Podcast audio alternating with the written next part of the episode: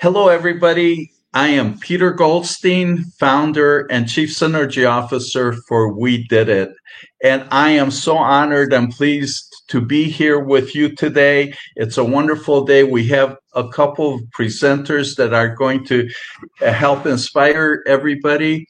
But first, let me tell you just a little bit about our mission. Our mission is uh, to help create a healthy, happy vegan world and to do that we're we're focused on how do we how do we create better relationships so that we can inspire hopeful hopeful uh, inspire ho- hopeful curiosity in other people and people we care about and people we see in our lives all the time who who really could serve the world so much better and serve their own health so much better by by shifting lifestyle. So uh, peter goldstein we did it that health. Our uh, we we offer a couple of things. So we did it that health is our website.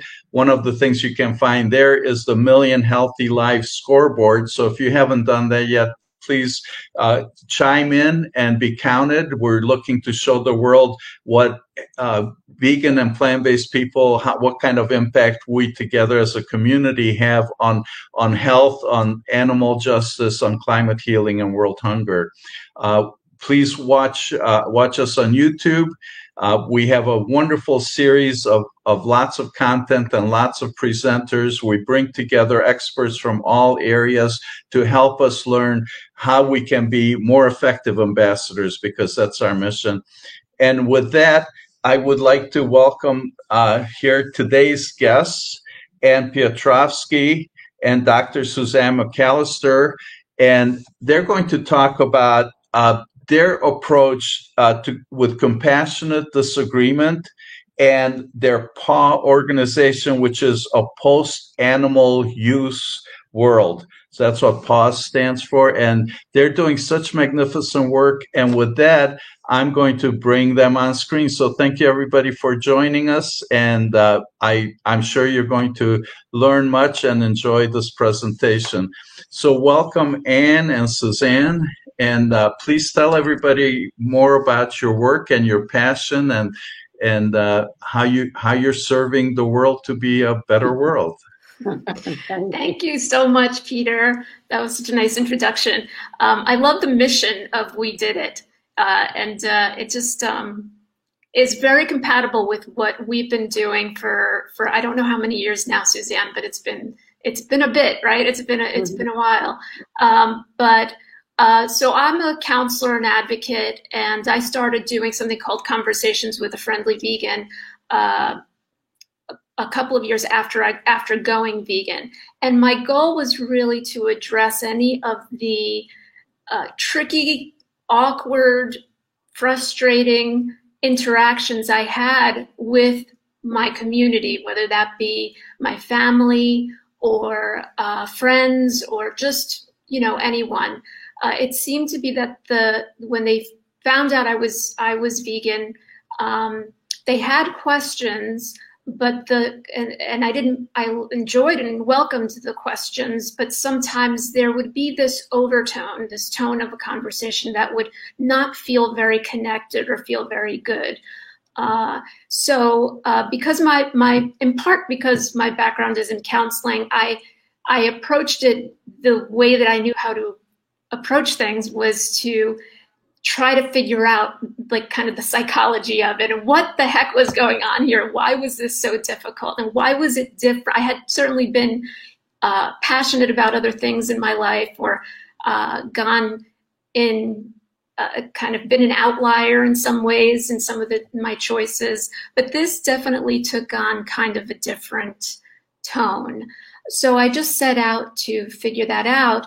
And when I had spent a good amount of time, maybe a year, studying and exploring and paying attention to myself and what was going on for me, uh, I decided one day to take my show on the road and test out my theories uh, in, a, in, a, in a bigger context. So I did a table at a peace fair and I had just myself at a table and I a sign that said, hello, how about a conversation with a friendly vegan? and um, and I was basically just I'm just going to invite anybody who wants to come up to the table and to into a conversation and see how it goes. Uh, and I was, it was one of the best days, one of the luckiest days, because who was next to me at another table, uh, but Suzanne McAllister, who, who, um, was so sweet. And she came up to me, uh, in a moment, in a quiet moment, and, and said, sit down with me. Tell me what you're doing. This is intriguing. Tell me what you're up to. And we just. I, I can say more about that in a okay. second. uh, and we just really hit it off like from the, that moment. I mean, we, we really just connected personally. And then I think, uh, I think I could speak for both of us when I say we just had a feeling that we could do really good work together. Yeah. I didn't know if I was ever going to do another table again uh, at that point. I, it was an experiment. I was just kind of being vulnerable and putting myself out out there. Um, but we've done a bunch of tables yeah. since then uh, together, and uh, and we continue, and then continue to work on the PAW project. So so compassionate disagreement is born kind of of that work, uh, trying to figure out what is happening. Why do people uh, tend to get defensive? How why do I get triggered when the, with the reactions that I get? What what is what's the mechanism at play there, uh, and how can I soften it so that I can still feel connected to the people in my life and then the people in the world? We need each other, so. Hmm. So that's that. well, I'll, I will jump in here and say that um, Anne's description is accurate. We were at adjoining tables. I was probably vegan, I don't know how many years at that point. Um, and I was at a table for the um, vegan spirituality group of Philadelphia, which I've been connected to for 13, 14 years. And what really struck me about what Anne was doing was number one, the simplicity of it conversations with the friendly vegan and the reason it it I felt so drawn was that I think many people who change their lifestyle by eating plant-based, going vegan, at least it was for me, was the um, I uh, the response I got was totally unexpected. People say to me, "Oh, well, was it hard?" Well, the the diet part was not hard at all. I mean, yes, is there a transition? Absolutely. But what was totally unexpected was the pushback that I got. And unlike you, Anne, the people, and I'm speaking mostly about my family now, um, it was not curiosity. It was not tell me about it. They were, um, there was an edge whenever we would have meals together. Um, either sort of these um, making fun of me or where do you get your protein, all of those questions that we've all had. And so I was very drawn to what Anne was doing because I didn't know anybody else who was doing what she was doing, which was focusing on how do you maintain contact with people you're going to have a relationship with, my family. I'm going to have a relationship with them where I can stay connected and not just want to leave in a huff because I'm uh, upset at the way I'm being treated. So that was my introduction to Anne. And we did um, start working together, and we came up with this post animal use world about a year and a half ago, maybe closer to two, and it's really developed over that time. But as you said, Anne, it is so compatible, Peter, with how you have characterized we did it. Um, our goal was having been in this vegan world now for me, it's I think 17 years. Um, I have found that that pressuring anybody, or and maybe it's also my training as a psychologist, you don't get people to do things by pushing them, or you can encourage, you can try to inspire. And so we came up with this, which is can we ask people to um, create their vision for what a post animal use world would look like? And so for me, it's almost like oh, I'm starting to think about the world in a different way, maybe in a way I had never, ever imagined. And so maybe they've never thought about the orca that's in a tank. They've never thought about the horse that's pulling the carriage, but they might start thinking about it. And one thing may lead to another. So that was the genesis of our uh, our work together at PAW and many other things. But um, mm-hmm. have meetups and Facebook page, and we're on social media. I have a YouTube channel that um, where I interview um, advocates and activists, um, and so we're we do a bunch of things. Anyway, I think I should let Anne start her presentation. yeah just just to think when you were describing that, Suzanne, I just I felt I, I, one of the things that occurred to me is that what drove my what drove me is something that can drive a lot of people. When you were talking about those interactions with family members, there can be a lot of pain there. It can be yeah. very painful to feel mocked or dismissed or you know kind of belittled, I guess. Uh, and I did not want to. Um, I didn't want. That's not the basis for uh, for healthy connections and relationships. Um, so, so having said that, here we go.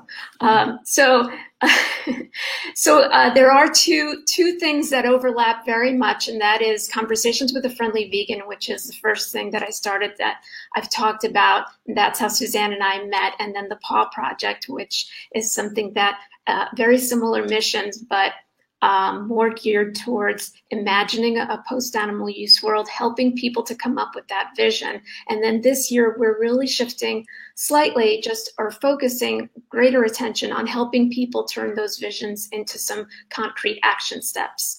Um, so about us, I think we kind of covered this, Suzanne. Do you feel like we can kind yep. of move through yep. these slides? Mm-hmm. Okay. Except to say, so uh, um, I, I, so I talk about veganism in a way that prioritizes connection because I feel strongly that that offers a good foundation for not just my own personal well-being and health of my relationships, but also for advocacy. So um, when I'm out doing tables, so I do have.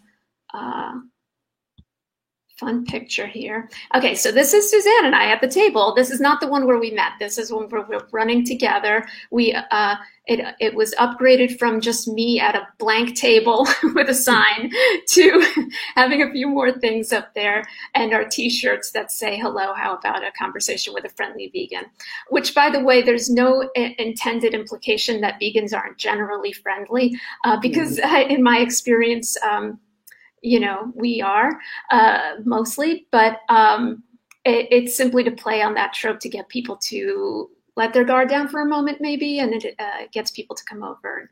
Well, let me let me jump in here too because Please. I think when I saw that, and I agree with Anne, I don't meet unfriendly vegans for the most part. However, what I realize is that people assume that we are not going to be friendly. And so there's a built in defensiveness where they fear they're going to be judged. And that was what I thought was so um, uh, captivating about what you had come up with.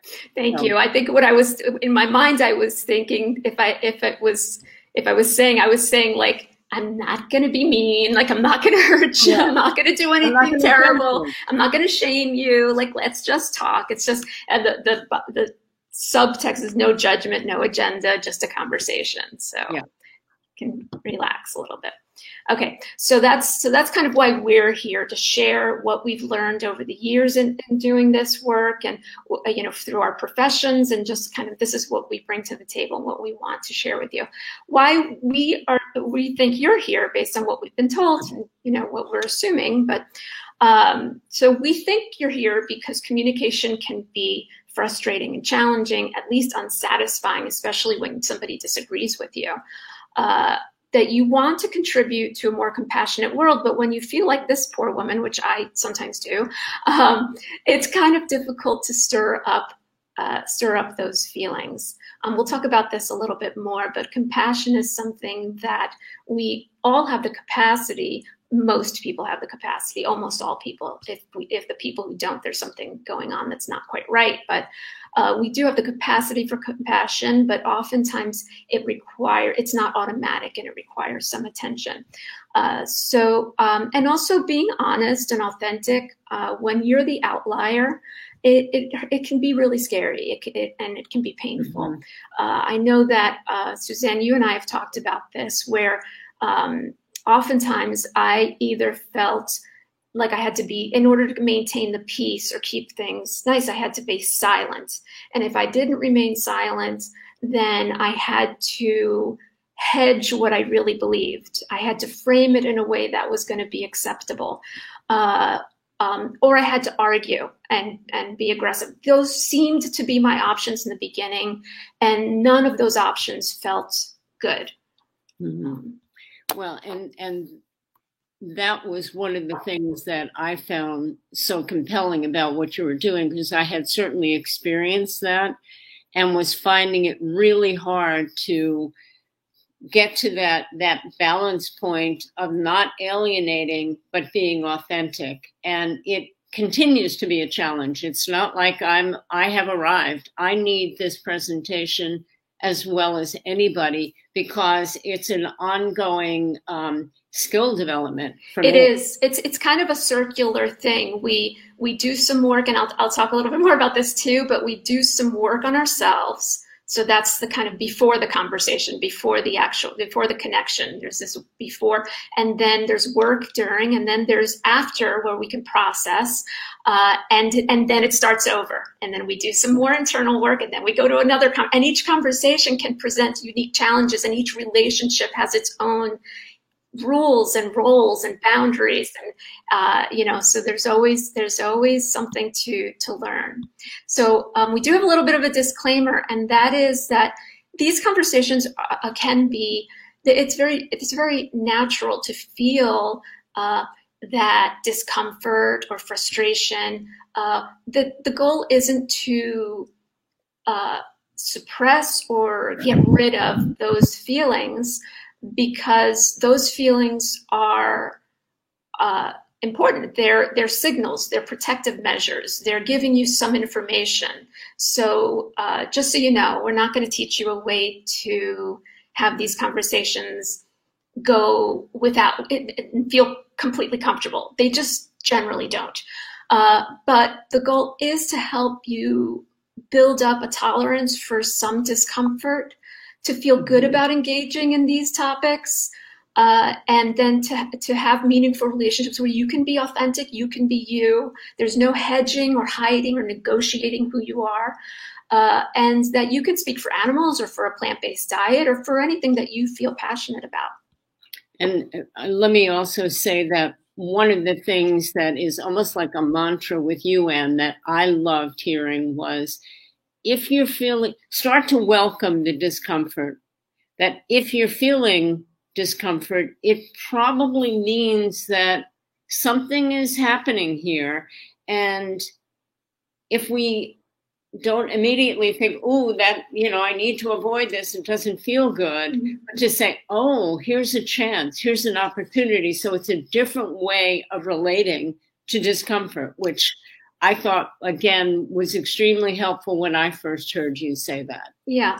And uh, you know, I do take into account that sometimes that discomfort is giving us a signal that this isn't safe. I do need to step away from this right. conversation or I do need to step away from this situation. And but but you know, I think we we are um, wired to if we're not stopping a moment to assess to have that moment to take a breath and and and look mm. at it we'll act as if it's the worst case scenario. We'll act we'll we'll, we'll you know fight or flight we'll do that. Right. so yeah. so yes sure. And that's why i say the point isn't to kind of eradicate that that feeling. It's to make friends with it and and and notice it. So. Okay so i did talk about this how there's some before work during and after. Now uh uh when Suzanne and I were talking, the thing we both said about this presentation, we were kind of reviewing it in preparation for today, uh, is that any one of these sections could be its own presentation. It could be its own hour or two. So we are just doing a quick overview, but we do um, we do host uh, uh, online like Zoom meetings every month usually, uh, and uh, where we do practice this stuff. And basically, people who attend can say, "Here's the situation I had with somebody," and then get feedback on real world situations. So, uh, so just so, so you know, we're just going to do a quick overview today. So there's work that you do before is exploring and learning and, and just doing some introspective work and then also doing some studying really. Um, there's the during work, so while you're in the conversation, which is about listening and connecting and then sharing your, your view. And then after, which is about processing it and self care, because sometimes, you know, it's uh, it's it's it's work. So let's get into the before. Um, so uh, I'm just going to go into the next slides to talk about these, but this is just a list of um, of the steps. So it basically involves doing that introspective work, also practicing mindfulness, uh, uh, you'll that comes in really handy when you're trying to take a deep breath in the moment, reflect on what you're feeling. It, it, that is all mindfulness practice. Okay, self compassion and uh, and so on. So I'll just get into kind of it. So I want to start out with just kind of the dictionary definition of compassion, just so we're all on the same page, because I I've also kind of expanded on it to apply it to the work that we're doing. But compassion in the dictionary is awareness of suffering with a wish to relieve it. Now, in this work, in this, in these kinds of conversations, I include uh, in compassion that it's an understanding of someone's lived experience. So that's part of it, including our own. Uh, and that it comes, I allude, I talked about this a few minutes ago, just that it comes naturally, but not automatically. So there are some things that we have it in us to experience, uh, but it requires our attention, our turning our mindful attention to it in order to stir it up or ignite it or help it to grow in us.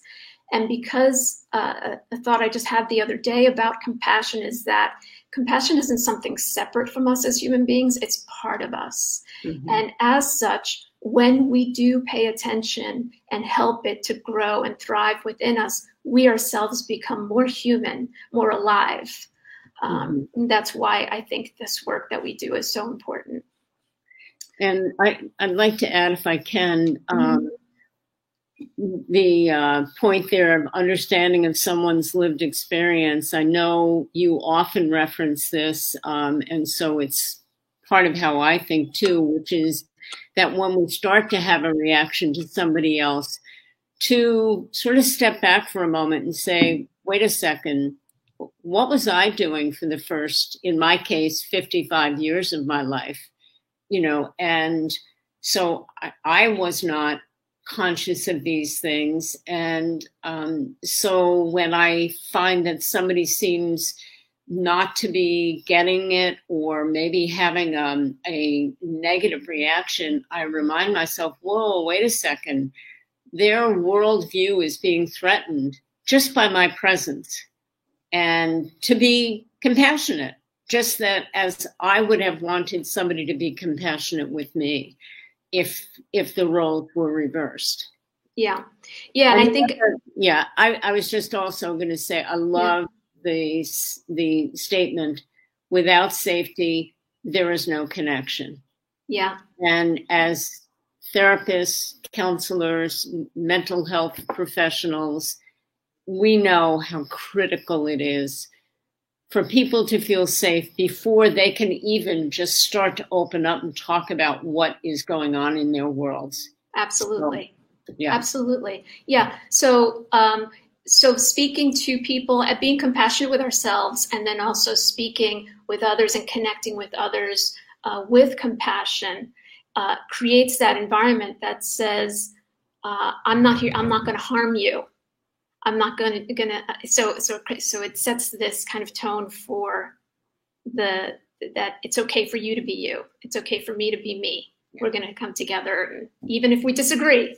And you know so uh, yeah, and then as it as it pertains to kind of advocacy, connection supports mutual understanding, which supports advocacy.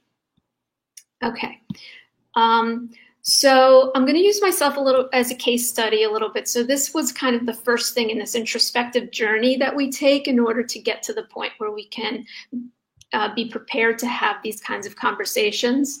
So as I uh, got my journal and started to write about, uh, do this exercise of writing about my life, my intention was really to write about when did I when when did I go vegan, when did I go vegetarian, and so on, and kind of work my way backwards.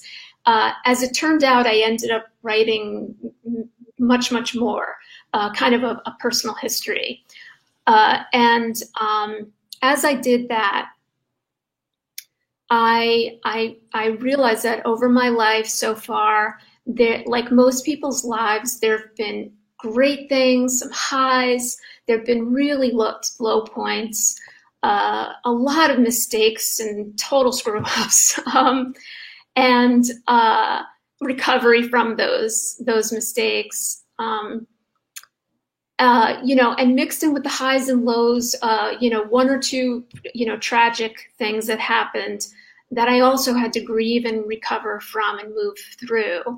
Uh, and um, as I did this exercise, uh, it was really emotional. It was really meaningful. And at the at the end, when I kind of got everything out at that moment that I felt I, I needed to get out, um, two main things happened through this. One is that rather than look upon my past self with judgment, as I probably did at the time that I was making the mistakes or not doing the right thing, uh, instead of looking with that critical eye, um, I had this kind of upwelling of tremendous compassion for myself, for my my past self, uh, and then connected with that was this realization, this kind of very honest and deep realization that no matter what I was doing or what good or bad decisions I was making, I was doing the best I could with what I had at the time. Whether that was with, with whatever support system I had at the time, with what information I had at the time, with what maturity level I had at the time, or feeling of readiness to make any uh, particular decisions or changes in my life. I, I so, have a question, Anne. Sure. Uh, just as I'm listening to you, and obviously we've we've talked about this before, but I was just thinking in terms of our audience. You and I are both trained in we're mental health professionals. Correct. And so we've gone through a lot in our training that allowed us to use ourselves as case studies. And I'm wondering yeah do you have any comments you want to make about people who may be watching this and who think, oh, that's a good idea? Let me write yes. myself as a case study. Um, anything that you want to say about the um, caution? Absolutely. Thank you. Thank you for saying that because absolutely. Um, even with training and with with my training as a therapist and then with my own history going to therapy. This was a very emotional process to go yeah. through, and it's in particular if um, there is, there is a his, any history of trauma or something that you might come up against as you're as you're going through this. Uh, it, it, it, it is a very powerful exercise, but it's a great one to go through with a trusted therapist. Yes, Absolutely. Okay. To do it together with a therapist is, is such a great idea. Um, or, like said, or yeah. a person that you feel totally exactly comfortable with and who you know knows you and is going to support you even if you start revealing things of whoa i didn't know about that um, yes um, that is not somebody who's not going to be thrown um, somebody where you, who you can be vulnerable with Good way because you, you, will yeah. feel vulnerable for sure. And like I said, I, it's not that I set out to do this deeper, more meaningful, although it turned out to be, uh, I had learned some things that I think were really uh, applicable to this work. Um, I meant to just put this uh, context of how long it took me to go vegan, right?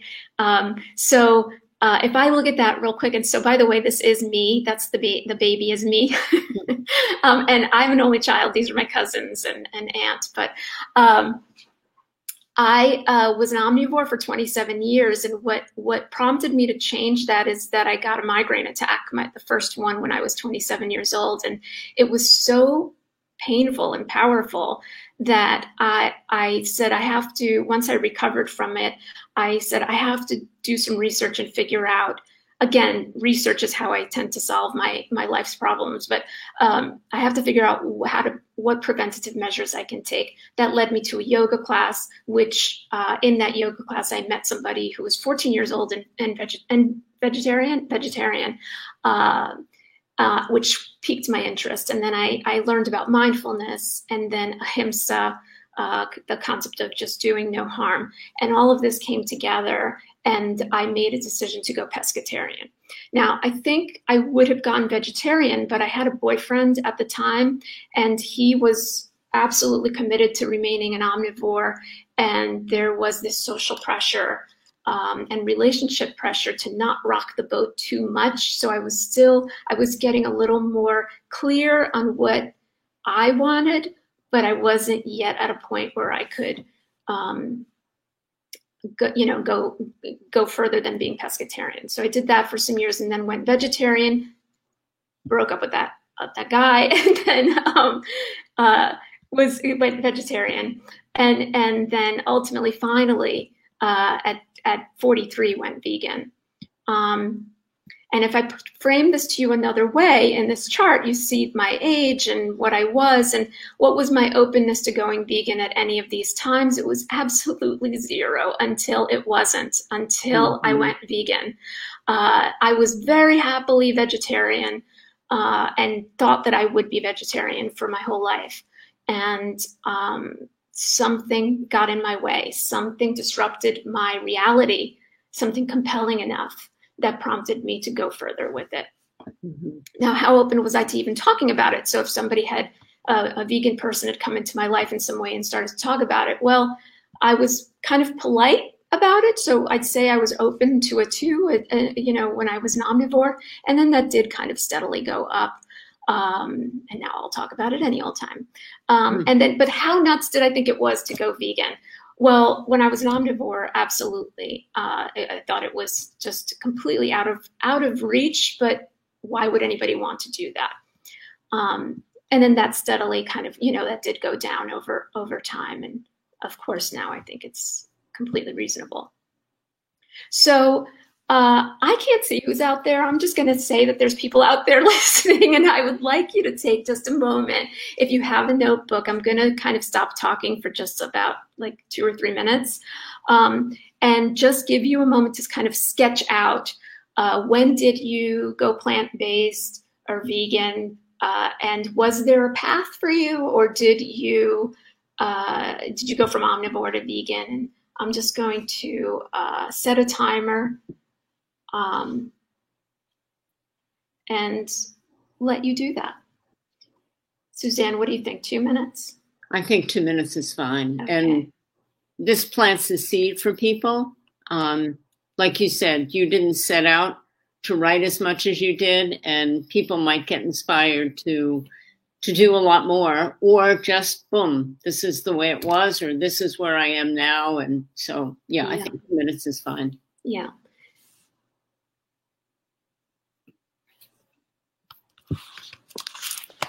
Yeah, it certainly is something to kind of expand on over time. Uh, but it's just to kind of get a, a rough idea, a rough outline of it.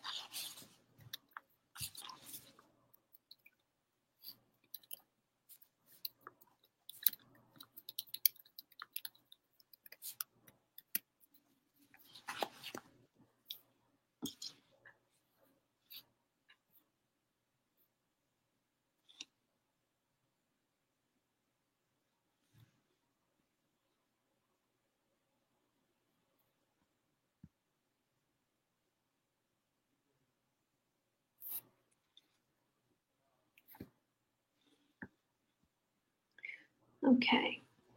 All right. So I'm going to keep moving on because I know I took a look at the time. Uh, so again, just kind of keep working with yourself with that and see if also you can kind of get in touch with that sense of compassion uh, and for your for your prior self, your whatever uh, you know missteps or roads you went down, if you can get in touch with that. This is a foundation for kind of developing a sense of self compassion, which mm-hmm. then kind of radiates out of us. So when we can be more compassionate towards ourselves, uh, um, and build that kind of compassion muscle, it uh, it does uh, help us to be more compassionate and in the world. So, um, another thing that is really helpful is to understand why we and people in general stick to bad ideas even when there's lots of evidence uh, that contradicts what we believe. And there are a couple of reasons um, that so so one of the reasons it's so difficult is because uh, old statement here because the truth doesn't matter, not at first. Okay, so what matters at first isn't what is true, but is what it's what is believed.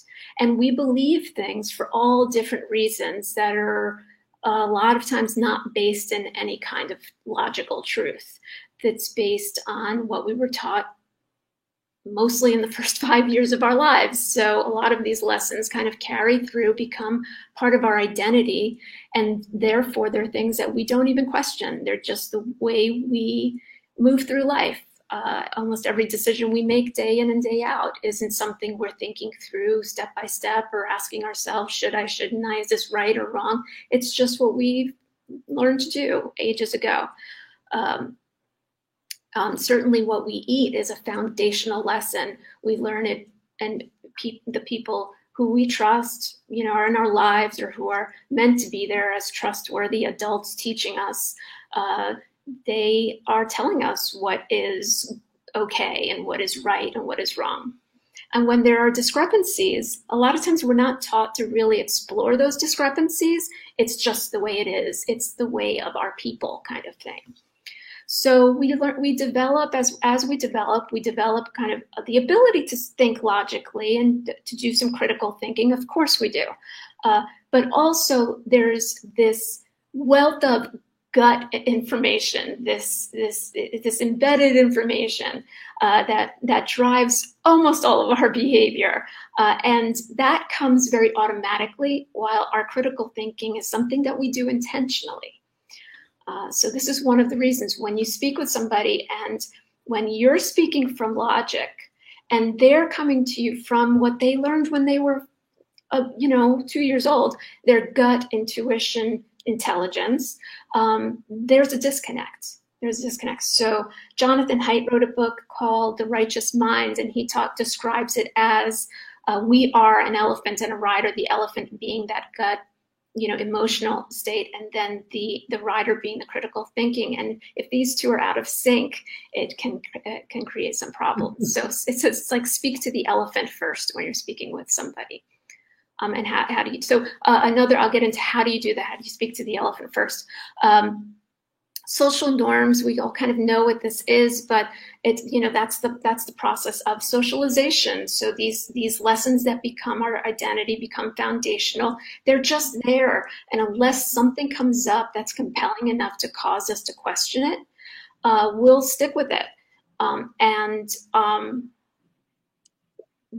us going vegan when somebody from our in our lives becomes aware of that or they give us some pushback about that or going plant-based uh, we um, we are not yet a compelling enough reason for them to toss out everything they've learned up until that point or they thought they knew up until that point.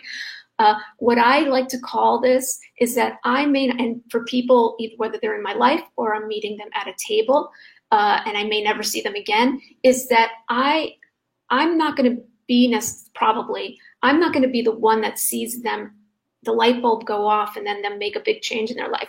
I'm a priming a, a priming experience. I offer a priming experience.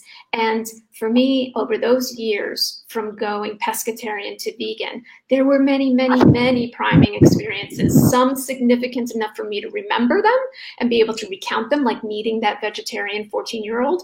Um, and then others that I'm sure happened many times, uh, many things that I was exposed to. And like many people, when I was exposed to, let's say, animal um, uh, the the torture of animal agriculture, I rejected and said, I can't even look at that. I don't. I can't. I can't bear to see it. But I still, you know, kept kept doing my thing. So we know the social norm is is is uh, weighted in this way. So that's what we're doing, dealing with. And just a reminder that it's natural to feel anxious or frustrated when we're challenging social norms.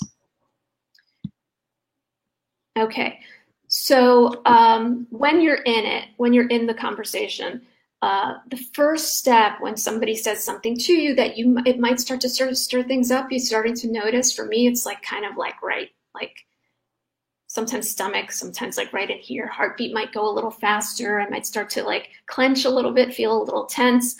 Um, my hands get cold. I, I don't know. I that's I don't know if that's just a me thing or if that happens, but I think that um, you know, the blood goes to the core, right? The extremities get cold. Um, and um, that's my body, that's my brain and body preparing for fight or flight. So I know now to recognize that as the, my signs of, oh, oh, I'm, I'm getting like activated here. Um, so the first thing to do is just slow down and breathe, listen, and listen to the person, listen to what they're saying, and just uh, listen to myself, listen to what my own body is telling me. So quick responses, if I were to just come out with something quick, uh, that's coming from my gut. That's just, that's not the cognitive and slow responses tend to, tend, gives me the time to connect with compassion. Yeah. Okay. Let, let me just um, say a few things about this and, and we don't have time to really even practice mindfulness, but this is, this whole idea that that Anne is referring to, um, a mindfulness practice can be extremely helpful in that slowing down, um, and it's called a practice for a good reason, which is that it's not just something that you can pick up when you need it, like, oh, I'm thirsty, I'm going to pick up some water. It really is something that one develops and what I would say is, even something as simple as a two or three minute practice every day will go a long way towards remembering in those moments when you are starting to feel activated um, that you can say, Oh, let me slow down here for a moment. Let me take a deep breath.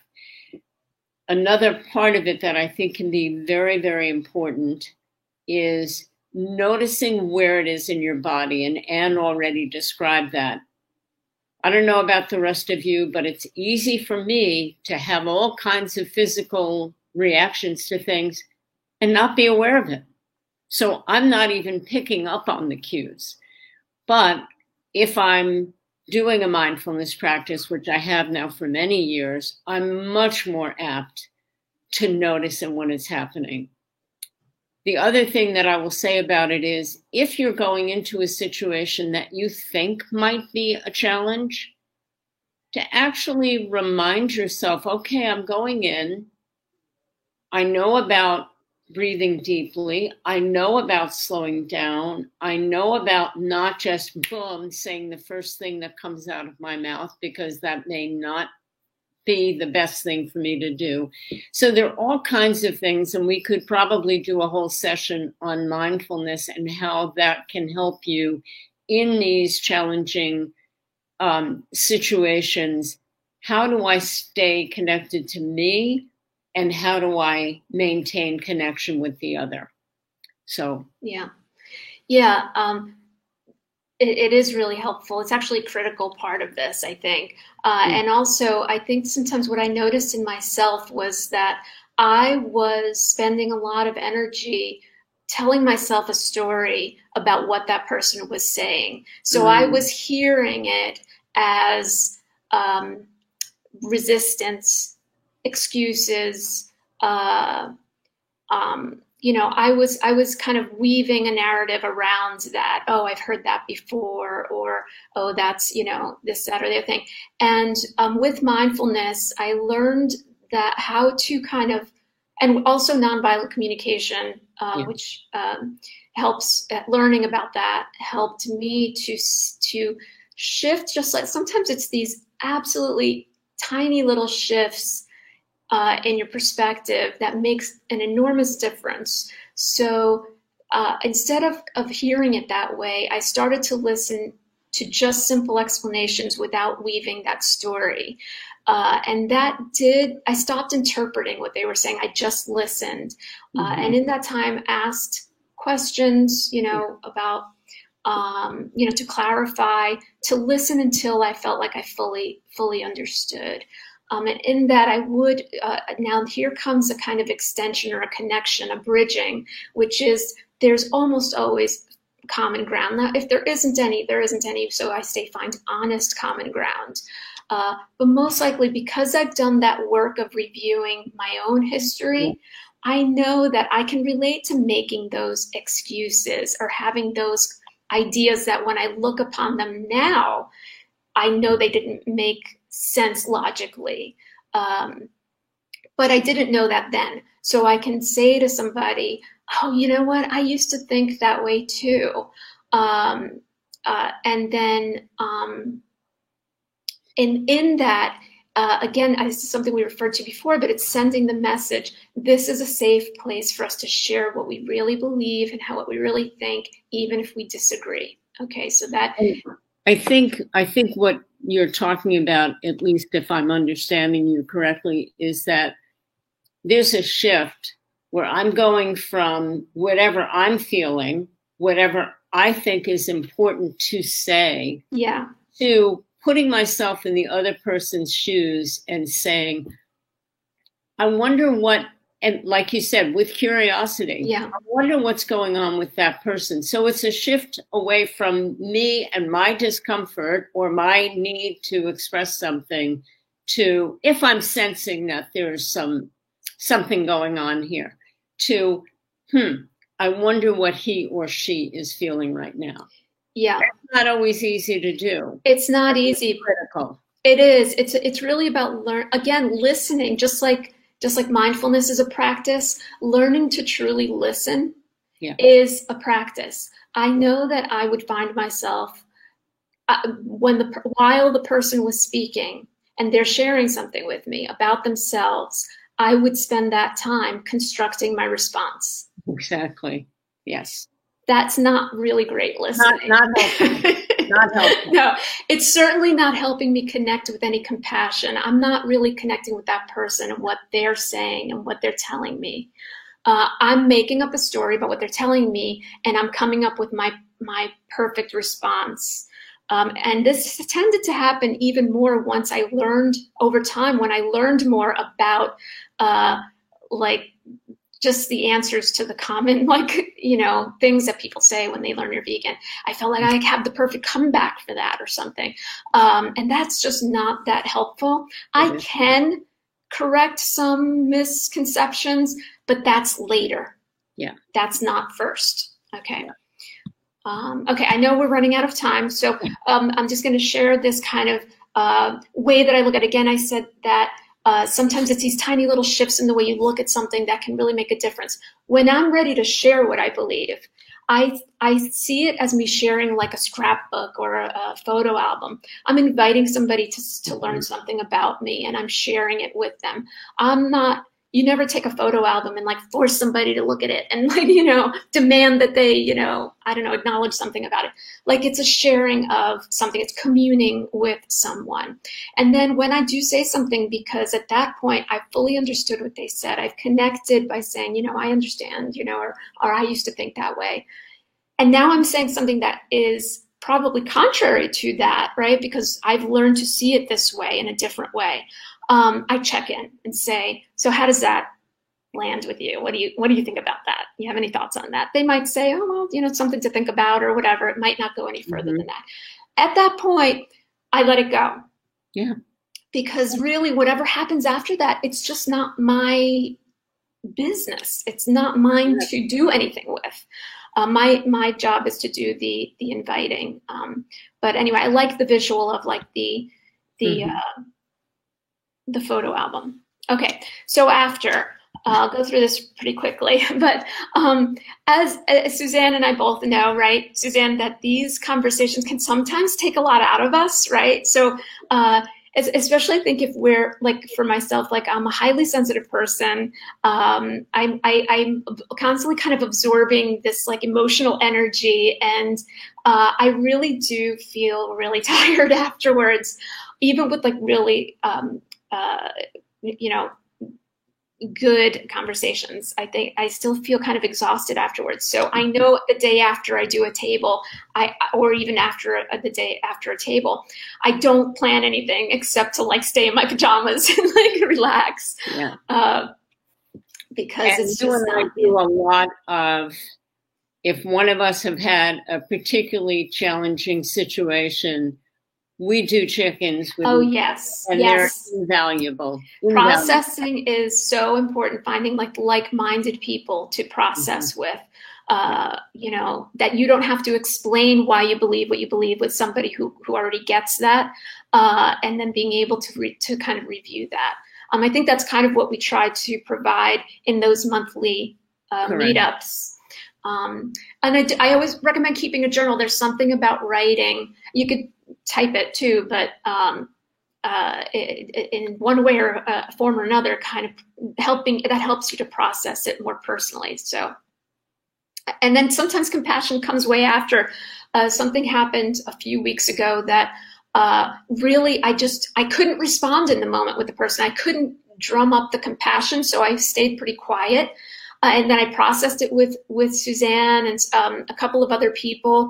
And then like three hours later, I was like, "Oh, there's the compassion. There it is." Now I don't. I, I that won't necessarily help me with that particular person because I don't know if I'll see that particular person again, but it will help me the, for the for the hmm. next conversation because it will happen again. I will feel that trick. I realized too something interesting that in that moment I realized that I felt like I was about 13 years old.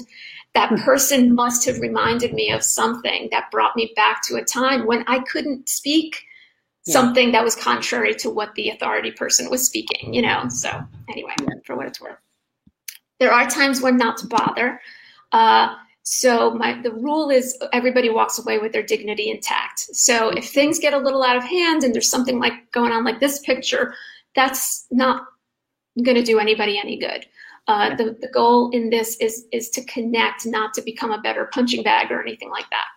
Um, so you do have a right to protect yourself, not just from abuse. Of course, you have a right to protect yourself from abuse, but honestly, I have to protect myself from getting like significantly annoyed because that's not that space that I want to live in a lot mm-hmm. of the time. So I just modulate and I look, I just, with that mindfulness, paying attention, I did make a decision. I say, do I want to continue here or, or do I want to say, you know, I'm feeling extra tired right now and um, this is imp- an important conversation. I think I'm going to need to pick it up at another time if that's okay, you know, and then, and then move on from there. Uh, but in some way, let it, let it come to an end. And sometimes people breach boundaries a lot. I don't deal with that. I don't really take abuse during these conversations. Yeah. That's not that's not the, what it's all about. And sometimes I'm feeling overwhelmed and need a break, uh, and that is okay to do. Okay, uh, I, am not going to. We don't have time to go through that, but it's basically everything that we we talked about. Um, and I will be sharing like a cheat sheet on on the replay. Yeah. So when it's posted on YouTube, the description will get a, a, a summary on there. Um, and on that, is there a way for people to connect with us? Yes.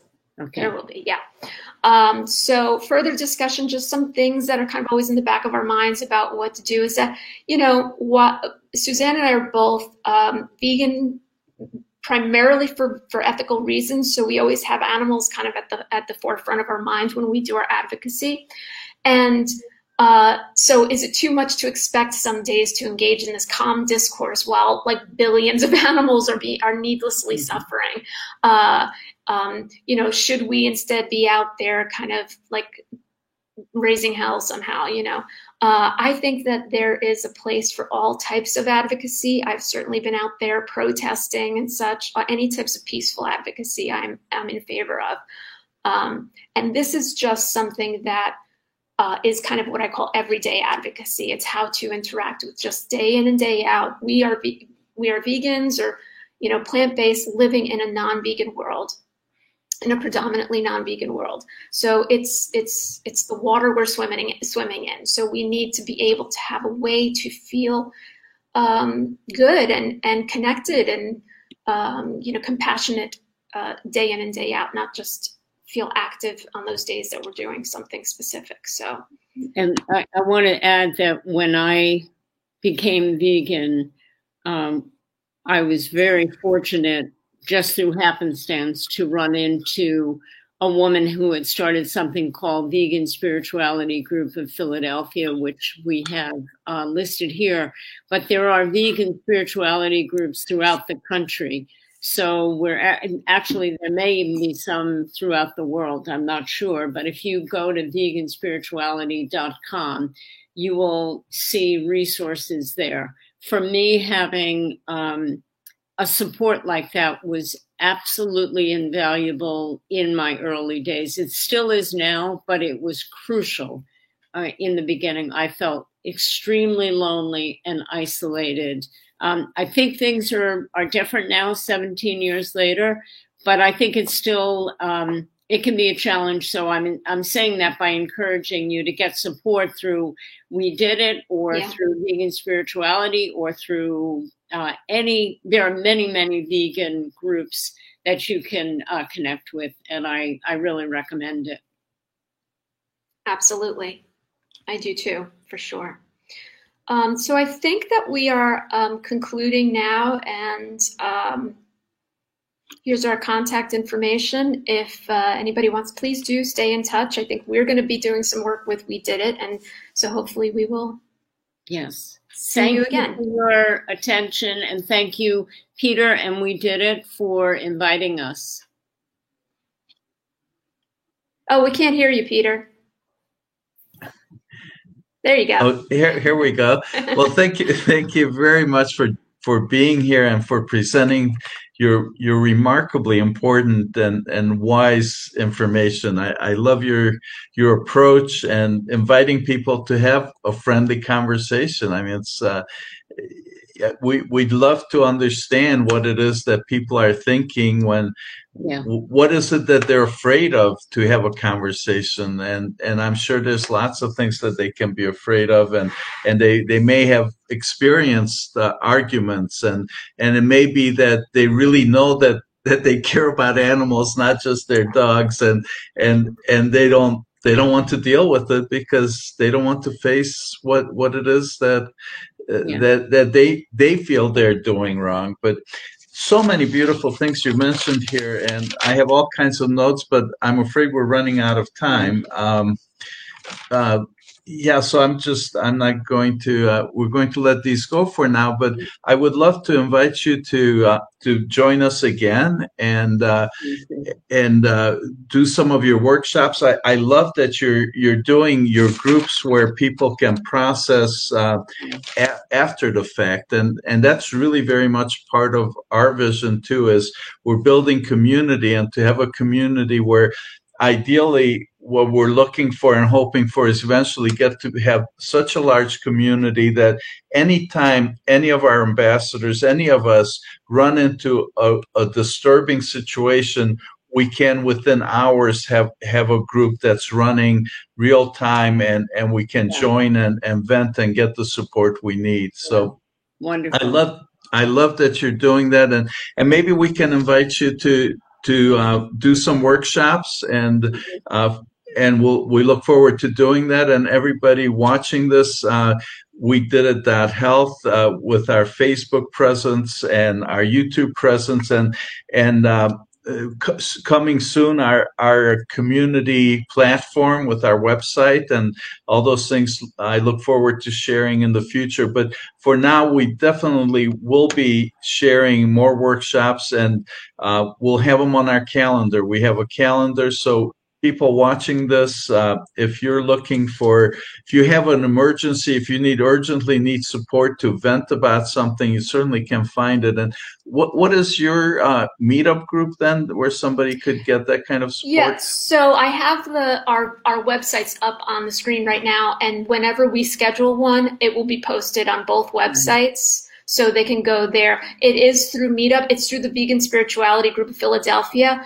Um, we're running them, but they uh, shared their uh, um, there's their platform because they have a, a, bigger reach than we do. So they they this is like advocates helping advocates. Yeah. Um, so they've done that uh, and been very supportive of of the work that we've been doing. So. Yeah. That's yeah. that's beautiful, and I'm sure they're doing amazing work um, as as uh, spirituality is such an important part of being vegan. So that's that's a whole nother area that uh, we'd love to have conversations on, and and uh, look forward to perhaps connecting with with the leaders there and and uh, inviting them to present to to our community. So yeah, with wonderful. that, okay. yeah, yeah. So is there anything else that uh, you ladies would like to share?